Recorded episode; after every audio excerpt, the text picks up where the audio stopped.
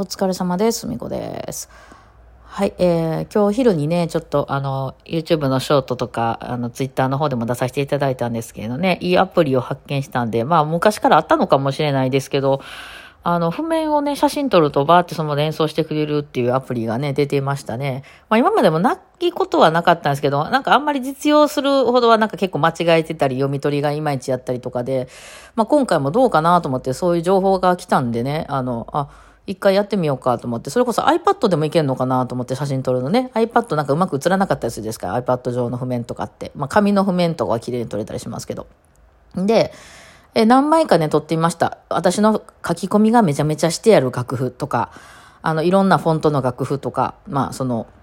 あの、ツイッターで紹介してるのは、あの、えー、鈴木の教本の曲なんですけどね、それをまあバーンって撮ったりとかしてですね、えー、どうかなっていうので、まあ、あの出してみたら、あの、比較的正しく演奏してくれたので、あ、これは実用に値すると、まあ、私がちょっと20分、2、30分 あの、いじった中で思いましたんで、まあ、これは紹介しておこうと。で、皆さん、まあ、その譜面を読むのが苦手な、そういうソルフェージュみたいな技術がない皆さんっていうのは、先生から新しい曲見てきてねって言われた時に、それパッと見ても何か全くわからないと。で、まあ、それが有名な曲でですね、YouTube とかにガンガン出てるみたいな曲やったら、まあ、YouTube とかで確認して、なるほど、譜面を弾いたらこういう音が出るのか、みたいな確認できますけど、それでもね、なんか早すぎたりとか、あとはなんかその、いわゆる、プロがそのすごい情熱感たっぷりにこう揺れながら弾いてる演奏で、いわゆる楽譜が、その、どうなってるのかがよくわからないとかね、いろいろこう、フェイクが入ってたりとかしてよくわかんないとか、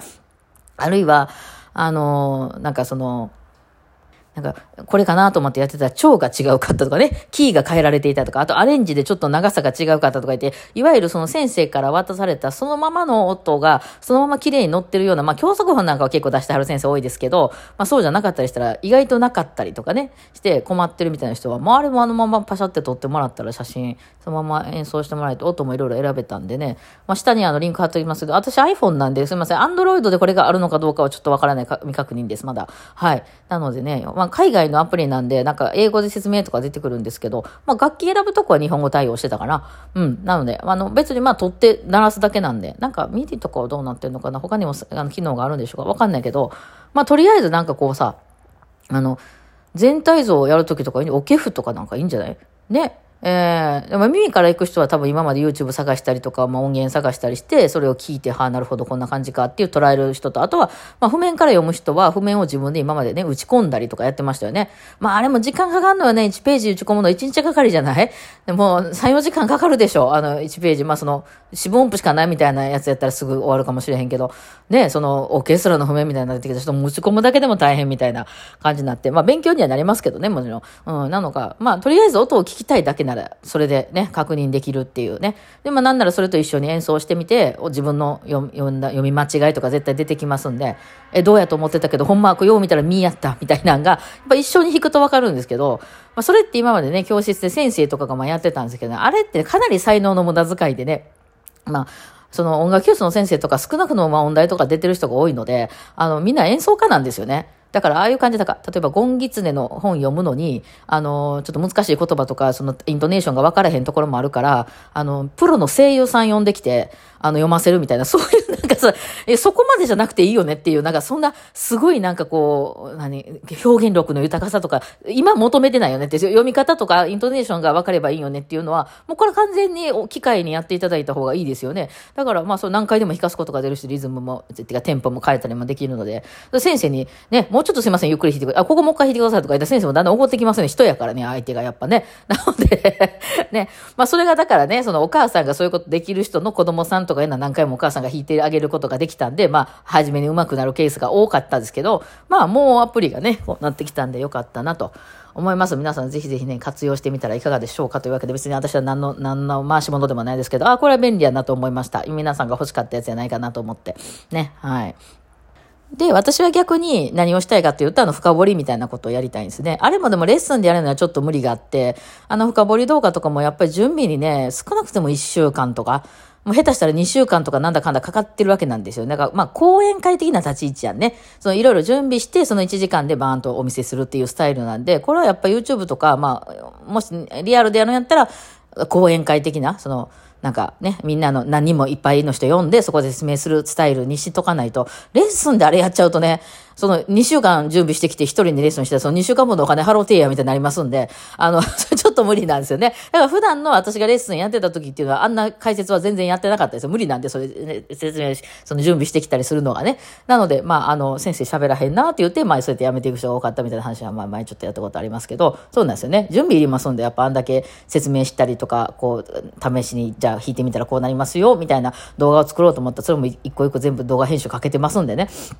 はい。そんな、そうなので、まあそういう感じですよね。ただ私、ああいう深掘り系のやつは結構好きで、あれ、なんていうのかな、子供がさ、その、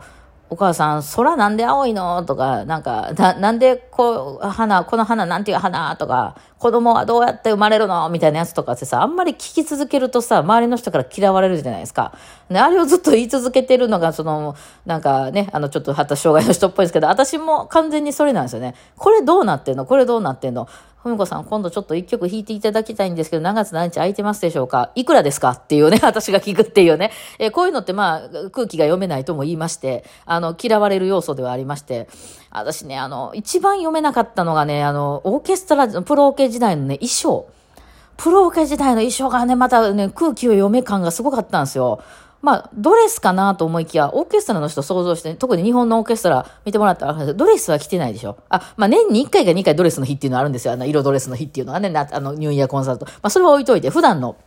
清掃と言われる。男の人は塩ビ服やったり、まあ、モーニングみたいなやつやったらタキシードやったりとか、まあその日によって指定があるんですけど、それはいいんですよ。そのタキシードですって言われたらタキシード着ていったらいいでしょ。でも女の人が、なんか多分その、かつてそこに女の人が立ってなかったから、その、つい100年ぐらい前までは、あんなとこに女は立っちゃいかんかったの、相撲の世界みたいなもんですよ。立っちゃいけなかった。そんなことはないかもしれんけど、少なかったから、なんかその、ちゃんと設定されてないんですよ。特に日本においてはね。なので、あの、じゃあドレスなのかって言われたら、ドレスはあかんのですよ。ドレスってほらさ、結構型出してさ、まあ紐があったり紐がなかったりしますけど、結構そのね、あの、肌を結構出すスタイルが多いじゃないですか。あの、だから、えっと、上半身は本当にこう、なんていうの？えー、まあ胸から下を隠していて、キュッてウエスト締まってて、下、ふわふわふわってドレスになってるっていうよくあるスタイルですよね。で、腕とかは出すというふうな。で、そじゃあ、じゃあそれでやったらいいんかって言われたら、なんかその、あの、バイオリン弾いてる時に、そのそういうこう型出した服で弾いてると、まあ譜面台がありますよね。オーケストラの場合やったらみんな前に譜面台ありますね向かいから見てるおっちゃんたちが、風呂入ってるみたいで気になっちゃうからやめろって言われたんですね。意味わからなくなるんですが、ドレスって言われたからドレス着てきたのに、あの、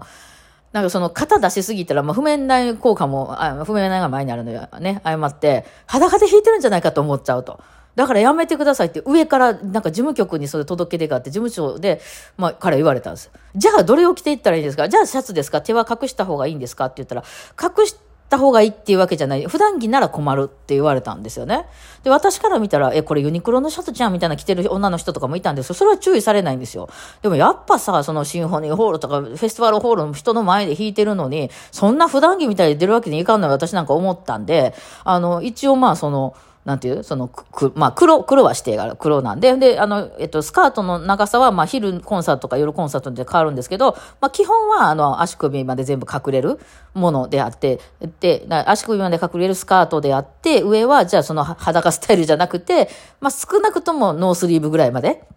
まあ、首周りまではものがあるよっていうところでっていうことで私は探して着ていったら、なんか派手すぎるとか、なんか、あの、足が見えてると。ほら、座ったらちょっと上がったりするじゃないですか。で、足が見えてるだの、腕出しすぎだの、なんか、むっちゃ言われたんですよね。もう、しまいにはね、その帰りの服にまで文句言われて、えー、それまあ終わって帰ればじゃないですか。私、大阪市内に住んでたんで、自転車で帰ったりしてたんですよね。で、自転車で帰るときに、もう、その、ほら、スカウトやったら巻き込まれたりするからさ、短パンみたいなショートパンツみたいな若かったんでね、ショートパンツに上、あの、ノースリーブのシャツ着て、バイオリン背負って、じゃあお疲れ様でしたとかで帰ったら、なんかそのイメージを損なうから、そういうスタイルで、あの、通学、通学じゃあ通勤はやめてくれとか言って上から注意して、じゃあ、じゃあ何の服を着たらいいのかっていうのを聞いたんですよ。そう、じゃあ、じゃあ、あの、そう、いわゆるその普段着はまたもかくとして、その本番、こう、例えばここのブランドのこのシャツを着てくれとかね。うん、この、ここれはダメで、これはその学校のあれとしては、あの、ウルフカットはダメとかと一緒ですよ。言ってくれたらよかったそれは言わないんですよ。ほんで、なんかめちゃくちゃダッサい、あの、なん、社交ダンスの服、まあ、社交ダンスがダッサいとは言わないんですけど、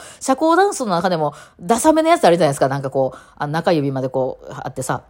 あの、キラキラになって上、上、あの、ウエストチャンピオンベルトみたいなこう締めてるやつね。うん、あれ、あれとか着てる人はね、OK なんですよ、それで。その、そのシャンパンベルト締めてるおばちゃんに、ふみちゃん、ちょっとそれ、あの、あれなんじゃない？あの、肌出しすぎなんじゃない？とか言われて、いや、あなたに言われたくないわ、みたいなね。うん。私もその格好すれば OK なんか、じゃあ、みたいな。そんなんで、あの、お金出したかないわ、みたいな。まあ、それもあったりして。でも、まあ、もしそれをね、全員着ろと言われたら、まあ、そういう職場なんで私は来たと思うんですけど、なんかね、そこが本当最後までわかんなくて、あの、これでいいですか？って言ったら、いや、ちょっとね、ふみちゃん、それはあかんでしょわかるでしょとか言われるんですよ。意味がわかんないですよね。なんかちゃんと説明せえやっていうね。そう。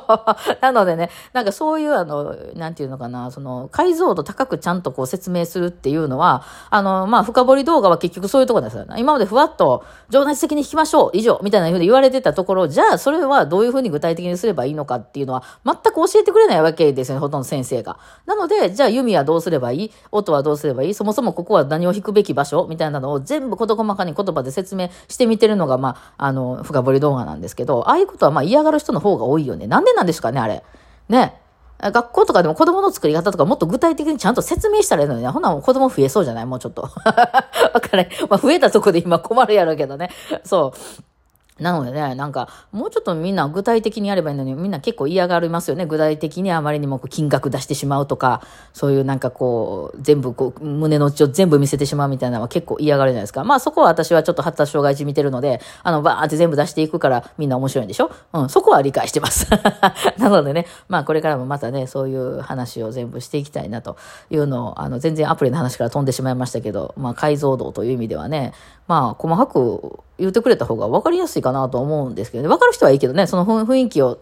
感じ取れる人はいいですけど、まあ私らみたいな人もいるんじゃないかと思いますよね。はい。まあ今日は何の話か分からなくなりますけど、そんなところで、はい、お疲れ様でした。